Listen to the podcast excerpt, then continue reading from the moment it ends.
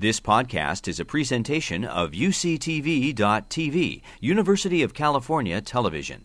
Like what you learn? Help others discover UCTV podcasts by leaving a comment or rating in iTunes. So, welcome. I'm Matt Ryan, Polytheater Director, host of Script to Screen. Tonight, we're celebrating Script to Screen Get Out. Has been nominated for four Oscars Best Actor, uh, Daniel Kaluuya, and three for our guest today, Jordan Peele Best Picture, Director, and, and I think the most important original screenplay, since we're a screenwriting show. Uh, okay, so before we start, I just want to get the controversy out of the way. Mm-hmm. One bit of controversy. Do you feel snubbed because you didn't get a Best Documentary Feature nomination? Damn it. it's real life. Uh, yes, no, I, I, I, I, do not feel snubbed. I, I feel very, uh, you know, this is like, this is the craziest dream come true uh, these nominations. You know, the the genre of the movie and, and the confusion over what to call it is kind of it, it's it's kind of cool to me. Um, you know, I, I love. I, set out to make a, a, movie that we've never seen before. So I, I, I think that you know our our there's a very human need to categorize things. You know, I think it's it's something that makes us sort of stand out from the, rest of the an, animal kingdom in, in, good ways, but also um, very bad ways. And so the fact that this movie itself is about categorization that we do, um, I find it kind of like, you know, twisted and a little funny that we're having a hard time categorizing the movie. So I think it's one of the reasons people, uh, because it was a phenomenal success. Horror films usually do not gross hundreds of millions of dollars. It's one of the reasons people keep going back to see it over and over again or yeah. study because they don't feel like they don't know how to categorize it. Yeah, well, that's that's cool. I you know I've there's there are I, I do think the repeat viewing of the movie is the thing that s- sort of sent the the box office into that other stratosphere, and I and I couldn't be more pleased. It's you know I've. Uh, I really was trying to so layers into it that I, I, I, imagined, you know, 20 years in the future, somebody would go, you know, that movie Get Out, it's got some interesting stuff going on. Yeah, you should really look. I gotta, I'm going to write something about that. So the fact that that caught on in, instantly, the, those uh, Easter eggs and uh, the, I think the rewatchability, I think you know, I, want, I wanted to make a movie that didn't rely on a twist, but has many reveals to it. Um, and, and, I think I think that's an, another thing that, that happens is it's it's fun to take somebody who hasn't seen the movie, watch you know, watch it with them, basically watch them watch it. You know, I think that's like. Did you do fun. a lot of that at the beginning when it oh, first came out? Oh yeah, I mean, the theater and yeah, yeah, yeah. I'm just I'm tuned into the audience. Which is interesting because the audience horror film has a really special relation with the audience because it is so emotional and visceral, and you know the bodily reactions. When writing the script, did you imagine the audience reactions in your scene? Was that part of the process for you? Yeah, yeah, yeah, yeah. I mean, I'm so I'm from uh, you know comedy, and uh, when you do enough live comedy, you just get into this. Um, you, are in a zone where you're trying to get the whole audience to react, and you're trying to sort of surf the emotion and the, pre- the where where the moment is taking the audience. You're trying to be very conscious of that. So that's my that's my pedigree basically. That's what what is. I, I have an audience uh, in my head that is like my best guess of how this will work. For writing a joke on Key and Peele, I can sort of hear if it works or not. Sometimes I'm wrong, but I've got a pretty good gauge. And then, um, so that moving into this uh, this horror genre, it was the same same thing. You know, it's it's you just have to be very conscious of what the audience knows, what the audience feels, what the audience uh, thinks is going to happen. Um, you know, those things at, at every point. It's interesting. What uh, any horror films uh, influence you especially? Uh, yeah, uh, the, the, the big ones were Rosemary's Baby and and uh, the Stepford Wives, um, among among others. But you know those those, those were uh, stories written by Ira Levin, who is a you know really brilliant novelist and and um, has written many screenplays, and and his technique of inching us towards this in, inevitable horrific reveal, um, but not moving so fast that you don't understand why the lead character is staying in the the the uh, the, the, the scene. You know, I mean this this whole movie was made to address the the the black need for characters uh, in horror movies to do the right thing, to avoid danger.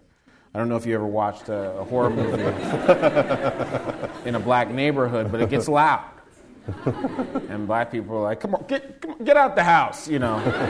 Call the cops. No, don't walk backwards, motherfucker, don't do it. Um, and so I wanted to make a movie that uh, was for that audience and and I knew I had to if I was going to have a, a, a, black protagonist in this movie. It, the character's actions have to pass the the African American smell test.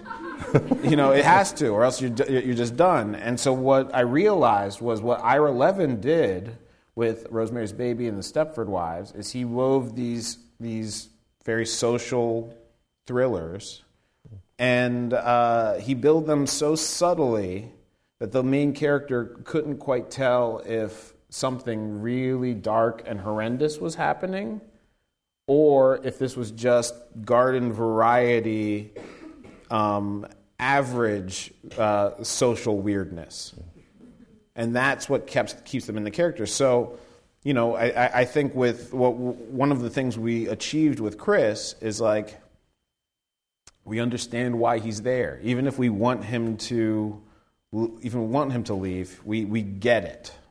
Yeah, did you have to balance that? Because we know you don't want to diminish his intelligence, because we should get out. So was that something early on the draft with Chris you had to focus on to make sure he was smart enough to, you know, not be that character? Well, it's, it's the, I think what ruins a lot of horror movies is it, it's hard to write a, car- a, a, horror movie where the lead character does the right thing. Hmm. Because as soon as it gets scary, leave is the right thing. Right. And then all of a sudden you're paying for another set. You don't have the money for another right. set. You don't have a. You got to bring the monster over. So it, there's, there's uh, it, it's it's a very uh, it's a difficult thing. And you know there's this you know some some classic. It's like an Eddie Murphy bit. I don't know if you guys remember. I think from maybe Delirious, but um, and Richard Pryor did some material on this too. But this idea of like if if black people were in you know the leads of a horror movie, it would go very differently. And the, the example Eddie Murphy uses is like this sort of Amityville horror setup where you know white family goes into a house and get, he hears "Get out," and it's like, "What do we do? What do we do?" or something like that. black black family you know, goes in the same house. Oh, nice chandeliers. I like it. This place. Get out. Too bad we can't stay. It'd be a short movie. Um, so, you know, the, this extra sort of, you know, I, I think the reason this movie, um, you know, sort of resonated so much is it turns out everybody, you know, whatever whatever race you are, everybody wants the main character to do the smart thing. Right. And there's, there's just a, a, a tradition that's of, of, horror that gets a little bit lazy on that. Right. But for you, it's interesting because most horror films go the route where the, the, the, the woman is the victim hero and traumatized. You decide to flip the convention, make the male actually have a traumatic experience. Was, uh, so did you always land on that, or did you consider other options? going for the woman character or something else? You know what? There was a draft or an almost draft.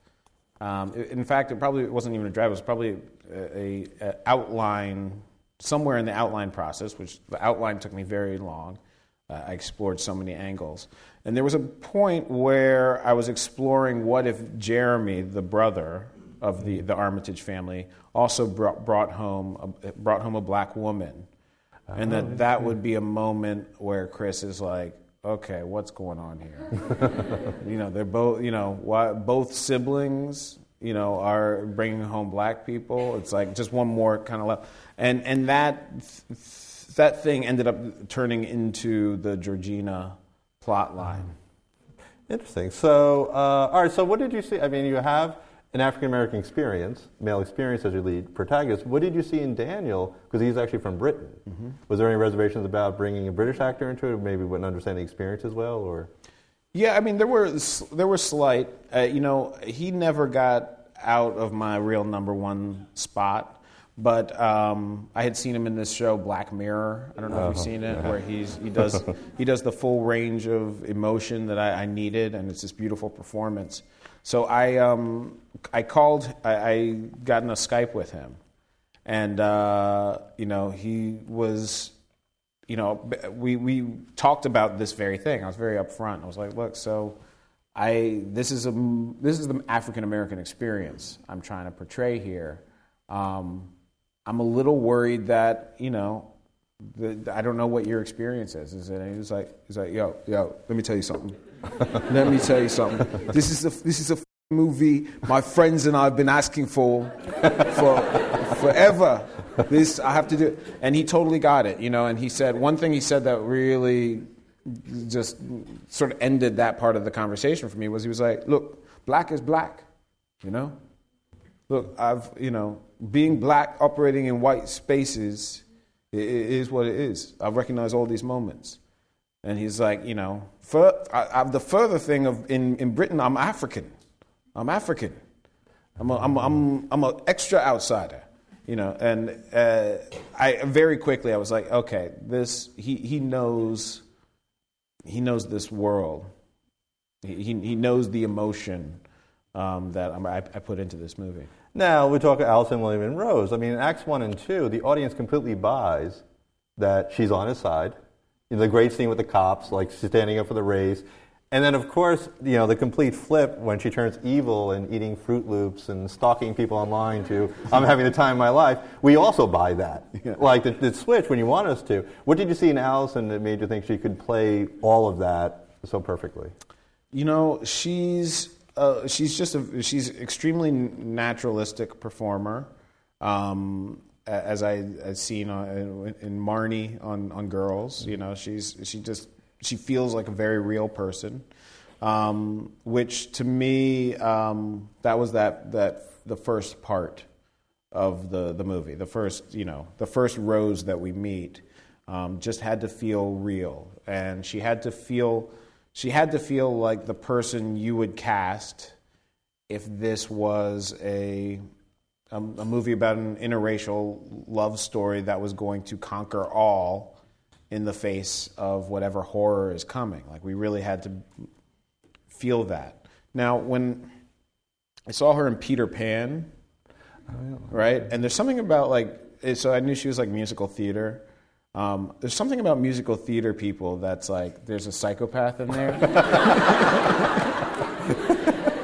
I was I, I started a musical theater, so I know, but there's like there's uh, you know there's a precision to it, and uh, there's a this weird like sing, sing, ambition to it, and um, you know, it's it's it's. So I, I sort of knew that other part was in there as well. And when we started talking about it, we were just talking about it in very precise ways because, of course, this character. It's like every, the movie depends on us not figuring this character out, which ended up being much more um, probably the hardest part of this movie. You don't want to give away too much because then when it's evil, at the same time, you want us to look back and say, "Oh yeah, I can kind of see that." Yeah, and by the way, the you know we've got this character who's bringing him into harm's way, and it's mm. her family. So the clues are there, that, and it, it, became. That's why it became extremely difficult, you know, to to want an audience to not suspect. Well, maybe she's in on it. She's bringing him there. It's almost impossible. And so what it became about for me was People will suspect that. I give the audience benefit of the doubt. They will go there. They're going everywhere. How do I take them back from that point and convince them, but nah, that's not this movie, though. This movie would never do it.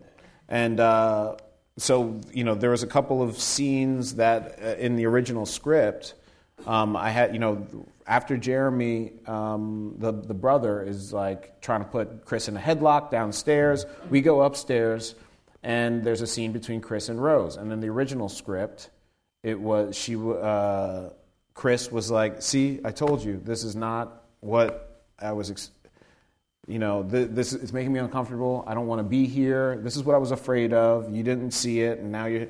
And she was kind of like pacifying him. She was like, "Look, no, I know my look my family. I see it now. They're a little bit clumsy, and they're a little bit like say the wrong thing, but they really mean well, and just give us a chance. Do this for me, baby." And watching them in rehearsal, I was like, "Oh no, I'm on to her, right?" Like the audience is feeling Chris, what Chris is feeling, which is like, get out, get out, get out, get out. Right. And for her to be the one that's, you know, taking away those arguments was just too much. So we flipped it. And that's where her sort of awakening, you know, kind of uh-huh. came from, which, uh, by the way, actually plays more realistic and, and has a sort of realistic merit where she's the one who's like, she's dating this black guy and she's seeing for the first time racism. And it's and my, my dad said, My man, what the f is that? My brother was he was about to, to strangle you. He's never done that. Like what she's having this crisis, and he's the one that's like, actually, it's this is kind of like normal racism. like, I'm cool with it. I like I didn't want to get shot, but I can handle this. This is this is a so all of a sudden, now she is sort of representing what the audience is feeling, but we're also at the same time going, mm, but you don't know what you, really what you're talking about. And uh, but she's definitely not trying to keep him there. She's not trying to pacify him. She's, if anything, she's trying to work him up, and he's the one that said. So that little flip, and a couple of times really. But it's also set up well because early in the movie, we buy that she's actually comfortable and he's not. Remember, he had, she had to convince him to go in the first place. Right. So set up well because now we, oh, okay, now they're both, you know, a little clueless, but they're still in love. That's right. Yeah. And, and, and the other thing that really worked in my favor is that there's this um, trope of the white savior in mm movies about race. And so, you know, what turned out is I think the audience instinctively knows, even if they're not thinking about it consciously, it's like there are no movies where there's not at least one good white person. to give us like to give white people that out. Like I'm, I'm her. I'm her. Um, it just doesn't exist. It, it's part of the the sort of comforting of this piece of the black experience. Um, I wanted to make some mischief with this thing, so that it, it, it felt important to me that this the you know ultimately I could use the history of film to help disguise my twist and ultimately have this reveal, which is like there are some places you can go where there's n- all white people are evil. it does exist. There's never been a film about it, but there is now. Well, speaking of twisting, because I found it interesting on the tour, you, you throw in the, the subplot of the grandpa losing to Jesse Owens, which ties in later to eugenics and you know the whole thing. Did you? How do you want to play with that convention? This that subplot of the, the German Nazi fascism. Well, yeah, I wanted the you know. The, I went to the, the, the, Nazism sort of angle and this grudge that his grandfather had from Jesse Owens, just to sort of bake in a certain motive or feeling like, wait, you talking about Nazis now? What are we, what are we doing? But, um, but yes, the, the real thing was that that character, um, Roman Armitage, upon being beaten in the, in the qualifying round uh, for the Olympics, went mad. And he's part of the secret society. And he's the one who began working with this theory that the black physicality is is an unfair match. That you know we have you know the white people have the determination and the intelligence and the and the internal ability. Black people have this unfair body. That's that's the only reason I could be beat by Jesse Owens. So that's where you know he's the patriarch of the family. That's kind of where that whole thing comes from. Of course, that's why the groundskeeper is always running, is he's trying to beat Jesse Owens' time. The, uh, I also find, uh, but one of the first characters of Raise Suspicion is Walter and Georgina, because mm-hmm. you are sensing they're not talking normal. Mm-hmm. Uh, how do you go about directing actors who are uh, being kind of hijacked by someone else's body? You know, I I really n- n- nailed it with casting. First of all, um, or I should say, we we nailed it with casting. Um, thank you. Yeah, there. These those characters were so important to the the movie, um, and yet I didn't going into the the auditioning process have the clearest sense of what they needed to be. So Marcus and Betty brought so much just by being them. And um, Marcus's take on the Roman role was this, you know, where, whereas I had at some point thought of, you know, thought of it very Stepford, Stepford Wivesian, or whatever you want to say. I had thought of it, you know, is it like, are they kind of like lobotomized or da da da? Well, Marcus came in and his performance was so crisp and vibrant. And it had this feeling like you were talking to, you know, Walt Disney himself. and uh, it just, I hadn't, I'd never seen anything like that. It scared me. It put me off balance. And so he, uh, he, he snagged it with that audition. Betty, and um, Betty came in and has this quality of her where, she, you know, she can do this character that feels like, yeah, there could be an old white lady in there First of all, and then um,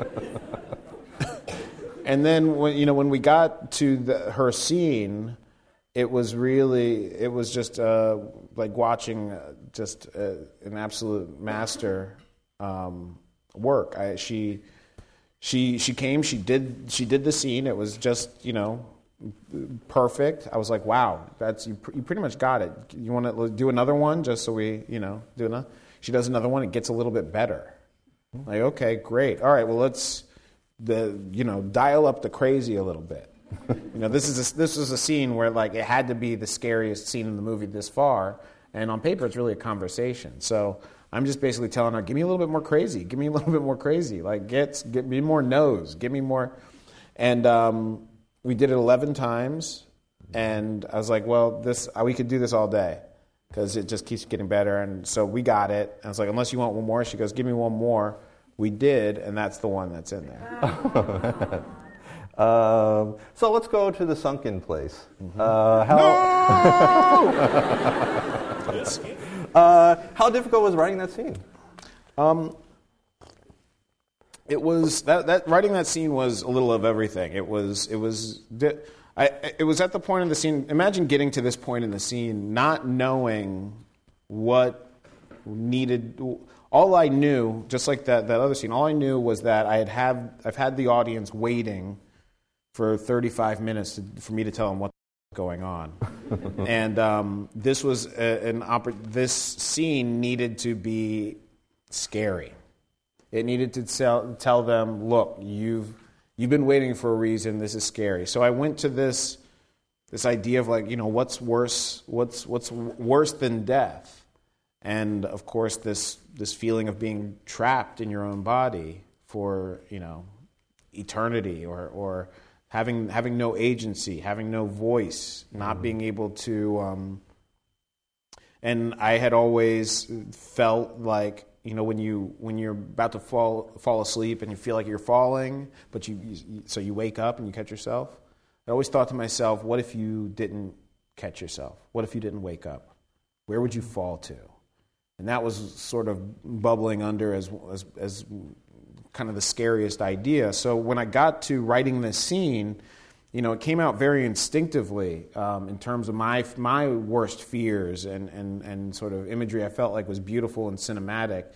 And it wasn't until I sort of completed that scene that I really started noticing the parallels to um, the prison industrial uh, complex mm-hmm. and, and the fact that, you know, black men are essentially abducted at a com- completely disproportional rate and, and sort of tossed away, and not just tossed away, but neglected, forgotten about by society, by myself. Um, you know, I got to this point in the script without, you know, really thinking about that. Um, and I started thinking about the experience of being black in a movie theater and not having our uh, not, not, not having our voice represented, not having our skin, our sort of idea. And you yell at the screen, you know, don't walk backwards, mother. And they, you know, mm. they still do. And so the connection of this lack of agency, this, this connection between the lack of voices, and so that, at that point I realized the sunken place was this symbol for the system that keeps us down. You know, I originally felt like it was black people, but I feel I've, I've had many people, women, many people of different, all different races tell me they've felt that. So I you know, I want to, I, I honor that now, that this is a, a feeling of the voiceless, a feeling of having your, your power taken away. And so I wrote this scene and I, um, I just started crying at the end of the scene. What, the, up until this point, had been a, such a fun process, and it was still fun, but this emotion poured out. And how, uh, what was it, uh, the process working with Daniel on set? Because he does everything paralyzed all in his face yeah. in his eyes. How did you work with him on that scene? Well, that you know the you know he he of course the, the iconic shot where he you know uh, you know just is frozen is is just you know it's a a beautiful sort of mask he puts on. The the the, the moment the moments that really impressed me of his work in that scene were the, the, the scene leading up to it. You know, so he's you know he comes in and you know, Missy, who we know has this hypnosis trick that the audience is like, don't get, you know, don't get hypnosis. And, uh, and he comes in, and I need that, like I said, I need that black audience to stay with us. So, you know, he can't, he can't just come in, yeah, sure, let's do hypnosis. You know, that doesn't work. So for him to, but we understand why he would come in to his potential future in law uh, you know, her, her little chamber and everything. So his, um, his, his guard was completely up, the way our guard in the audience was, were completely up. And the trick for me was I needed, as a director, I needed to hypnotize Dan, Chris and the audience before they knew it was happening. That's where the teacup comes in, right? She's just with the teacup and she's talking about, you know, they're talking about pocket watches, and that's not, you know, yeah, it's a thing, but whatever. And then before we know it, we sort of realize, oh, it's already happened. I can't, I can no longer judge him because I missed it. Um, so that's with Daniel, we were talking very much about this guard he was putting up and how that becomes stripped away.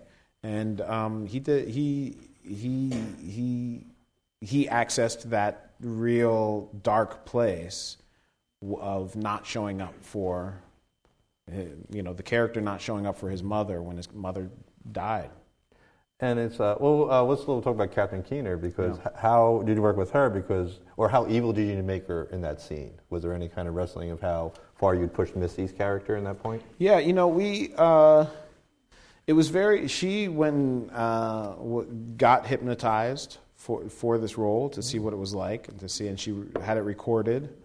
And so we watched that together. We talked about it. And to, to hypnotize, there's a real, you really need to be able to put somebody at ease. to put the subject at ease, you have to, um, there, there needs to be a certain calm and a certain, um, uh, just emotional, uh, uh, I don't know, relationship. Uh, uh, so, it was important for us that Missy was the character that was kind of the most comforting, even though she's not, but she's she's listening to him. She's feeling what he's he's telling her, what he's showing her, and um, she got pretty emotional several times with him because she was kind of going. You know, I think Catherine was forgetting that she was, uh, you know, a, a, villain in a certain way, uh, you know, for many of the takes. Um, and it was very, it was very helpful because it, you know, much like uh, an, an actual therapist um, relationship or an ideal therapist relationship, the it helped Daniel open up. And there was a couple of these uh, takes that at the end of it, Catherine was crying with with Chris or Daniel. Um, and then it wasn't, you know, but I, I was like, you know, I needed that dark take too. I needed that take where she rips the, the rug out of this person we're kind of trusting. She helps him get to this thing, and then she goes, you know, sink into the floor. And it's, it's just this turn that gets us. So I let her do the emotional one the whole, the whole day. And then at the end, I said, you got to give me one with the evil version. And that's, you know, where it goes at the end. Uh, now we're at the party scene, auction scene. Uh, what were the challenge directing that scene? How much did you leave out of the floor of like him interacting with the different uh, people that are considering his body? Not a lot on the, the, the floor. You mean like the cutting room floor? Yeah, Yeah, there's not a lot that's cut from that scene, um, the, those scenes. Um, there might there might be a little. There, there's probably a little bit, but the hardest part of directing those scenes um, were you know those are the first times I had directed that many people. Um, with you know the background actors and the, the other actors, and it was it's just it's just chaos, you know, when you have to do something like that. So um, it was logistically it was very tough, but I was I was very fortunate to just have have found these perfect actors from uh, I think from maybe Atlanta, maybe some from New Orleans, a couple of Alabama natives. We were in we were in Alabama. Uh, but yeah, it was it was the, the logistical was the, the hard part there. I thought it was interesting the way they just had a collective evil. like each character was part of one evil plan. Mm-hmm. So it was nice. So did you work with each actor, like how which different aspect they would take of you know approaching Chris? Um, no, you know these were all per- performances that, um, you know, I saw the the t- the tapes, uh, the audition tapes, and they were all performances where I was like, got it, got the role. There was not a whole lot of digging deep with those things. It, I, I really had to spend more time with um, Daniel and Allison to make sure that their reactions to what they were saying were making sense to the audience. Um, that Daniel, you know, Daniel has to get angry. They both have to get angry enough that we sort of like them, that they're seeing what we're seeing, but they can't get so angry that, um, you know, it's it releases all the tension and um, it becomes it it it. Uh, you know, we, we have to save that release till the end of the movie. And now, of course, we have Andre, the, the pivotal moment of that scene. How did you work with him? Because did you approach him differently than Walter, you know, in Claudina, or did you kind of because he is the one that really finally gets Chris like, I got to get out of here. Yeah, I you know he I, I, think I had already worked with with Marcus and Betty for a while before uh, Lakeith came in to do his role, and um, yeah, Lakeith was an is an interesting one because he's so he's so cool, and I, however, like if I I dressed him, I tried to dress him in like the squarest in the world, and he looked he looked even cooler. I was like. How does that work? It's like you're making a chill choice. so really, the, the, the hardest part with Lakeith was getting us like, you know, this guy can't be cool. this guy can't be cool. Yet we have to find something, and we, we ended up finding this this sort of glaze, you know, this glazed over. We kind of went a little bit more step Stepford Wives with him um, to find it, and he, you know, found this Logan character. I think is so funny his portrayal of this character, but also Lakeith is a guy who has a very, um, you know, he he he, you know, unlike you know what I said about Marcus and Betty, like where he doesn't have that readily available old white guy that you can see in there, and and because we meet him in the beginning and meet his, him walking down the street. Um, you know, I knew I needed that part to be sort of uh, just a, an authentic dude. And then when we see him later in the party, it to feel like, this is wrong. This guy's cool. I know this guy's cool. you know, the other ones I didn't meet, so they could be who they are. But this guy, I know he's cool. Um, so that's kind of how we talked about it. All right, so you have an hour, hour and 45 minute long horror film that's really getting under our skin. So you need a little release. So now comes Rod. Yes. So how did you approach his character because of trying to break all this tension? I you know, it was it was just that you know I I certain amount into writing a draft or a, an outline or something I, I realized like look we're at this point in the movie you know the point when they he they make the fir- the the second call the call from uh, Rose's uh, house, parents' house. Um, it's like look I've I'm putting this audience through this such an uncomfortable stressful um, experience, they need a release. They need a relief, like you said. So he, you know, he, he came in when his audition was kind of imperfect. Like he didn't like, you know, he, he kept uh, ah, forgot the lines, you know. and it was, uh, but it did, it doesn't matter at all. It did not matter at all, and and because you could just tell it was one of those situations I didn't know I was writing it for him, but then when he came in, I'm like, that's the dude. That's the dude I was picturing. Um, so for him, he would, you know, he came in and, like I said, he did his pieces in isolation. Like we only had him for two days, um, and he was, uh, you know, some of the lines, you know, as I would write them, you know, he'd be, I don't know, he would get, he would get like caught up in the script a little bit. And then as soon as I was like, well, you know what? Like, look, let's, uh, you know, how would you say this line? Um, he would sort of open up. And he's a stand up. So this was a, a, a situation where, you know, I, I really ultimately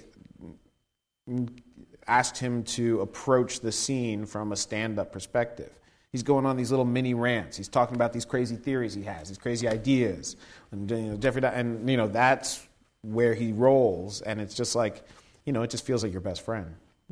All right, so now you have the really the big climax, the fight scenes. You have, you know, the, starting with Chris Cotton in his ears, killing Dean, Missy, you know, fighting Jeremy. What challenge did you have in that whole sequence? Because it's only a couple of minutes, but it's really tight.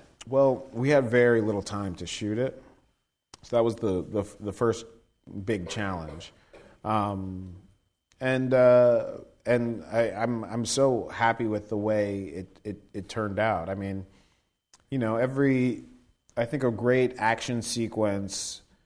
It's it's basically this series of a victory and a setback, and then a victory and a setback, and to be able to change up the type of victory and the type of setback. So that it's not you know I'm not I'm not into I, I was, spoke to my um, stunt coordinator who's a guy named Mark Vanselow who's a you know um, just great uh, stunt coordinator. He, um, but I always talk to him about like this isn't action movie action. That's not what I do. Like I'm I'm I'm into horror movie action, and what that means to me is it's brutal, it's sloppy, it's off balance, it's um, improvisational. Um, the the energy changes, and but but but also that I'm, I'm I don't want to I don't need to see it all. The most the, the most powerful violence to me is the the violence you don't actually see that the audience does in their head. You know, the moment where he stomps Jeremy's head and yeah. kills Jeremy. It's like the most brutal moment in the thing. We don't see. I, there's no prosthetic. There's no blood in that scene. It's it's a guy. You know, it's Chris is, is stomping a, a you know a pillow and uh, you know Jeremy's moving his legs and that kind of thing. So um, that's the sort of philosophy I, I, I, went to is is you know if you if you put too much gore, if you show too many, if you show a knife going in, you're sort of taking away from the brutality and the audience's um, involvement in a way. It's also a good use of good sound, uh, with sound. Yeah. You can, in certainly in Horrorfilm, you can use sound because you had the, the sound of the drill with the brain. We actually mm-hmm. heard it more than saw it, mm-hmm. and that. So, how did you work with your sound designer to create kind of these eerie moves? Well, we were just, you know, the sound was. We, I, I just feel like sound is fifty percent of the experience. You know, we we sit there, we we watch and we listen to a movie, so you have to put in as much energy into um, the aural experience as you do the visual. Um, you know, we went we went just beat by beat, and we we had we, you know my Foley guy got some great sound design, you know, and and then uh, uh, yeah, it was it was. Uh, it was it was very similar to the the, uh, the, the visual editing process, just beat by beat. You know, does this work or doesn't doesn't it work? So now we're at the end. So what uh, did you always want to circle back to Chris's guilt about his mom when he hits the grandma? Was that always the intention, or? That's a good question. I, I don't I don't remember if that was a fix. So you know, the party's talking about he hits he hits Georgina, leaves her in the side in the road, yep. and um, I know I knew that I wanted. I don't remember, but I do know that when we got to, I knew that that was going to be one of the moments where the audience is like, no. No, you do not go back for that. We know that's not her. That's not and and so I knew I, but you know, I, I, I needed that to happen. I needed this scene to, you know, the setbacks and the, I needed to play this moment. So, I, I it was a question while we were shooting it. I definitely, while we were shooting it, it's like, look, this is not gonna, this won't work for the audience unless Chris is also like us, going, no, no, you know, and he does. He sort of when he voices that, I, I always listen to that moment because the audience starts going like, uh, uh-uh, uh, uh-uh, uh, and then when he starts going, no, no, they're like, yeah, no, no, but then I believe it was in the editing phase. I decided that I needed to connect the dots for the audience. That one last thing, show him as a kid, and show the shot of Georgina one last time with the tear coming down her face to sort of signify this connection of like, if he doesn't get her now, he's his he's never going to beat his demon. And and uh, and that by seeing her face and that tear, we are reminded, but she is in there somewhere. She is in there. So when those two shots happen, like like clockwork, you know, I would watch this audience, the the audience go, no, no, yeah, okay, no, no, and then understand why he's doing it. I understand why he's doing it, and that was kind of the process of that. Right. So then, uh, did you wrestle with how brutal the end, ending would be, or the levels of the violence toward the end, or did you kind of always settle on your ending?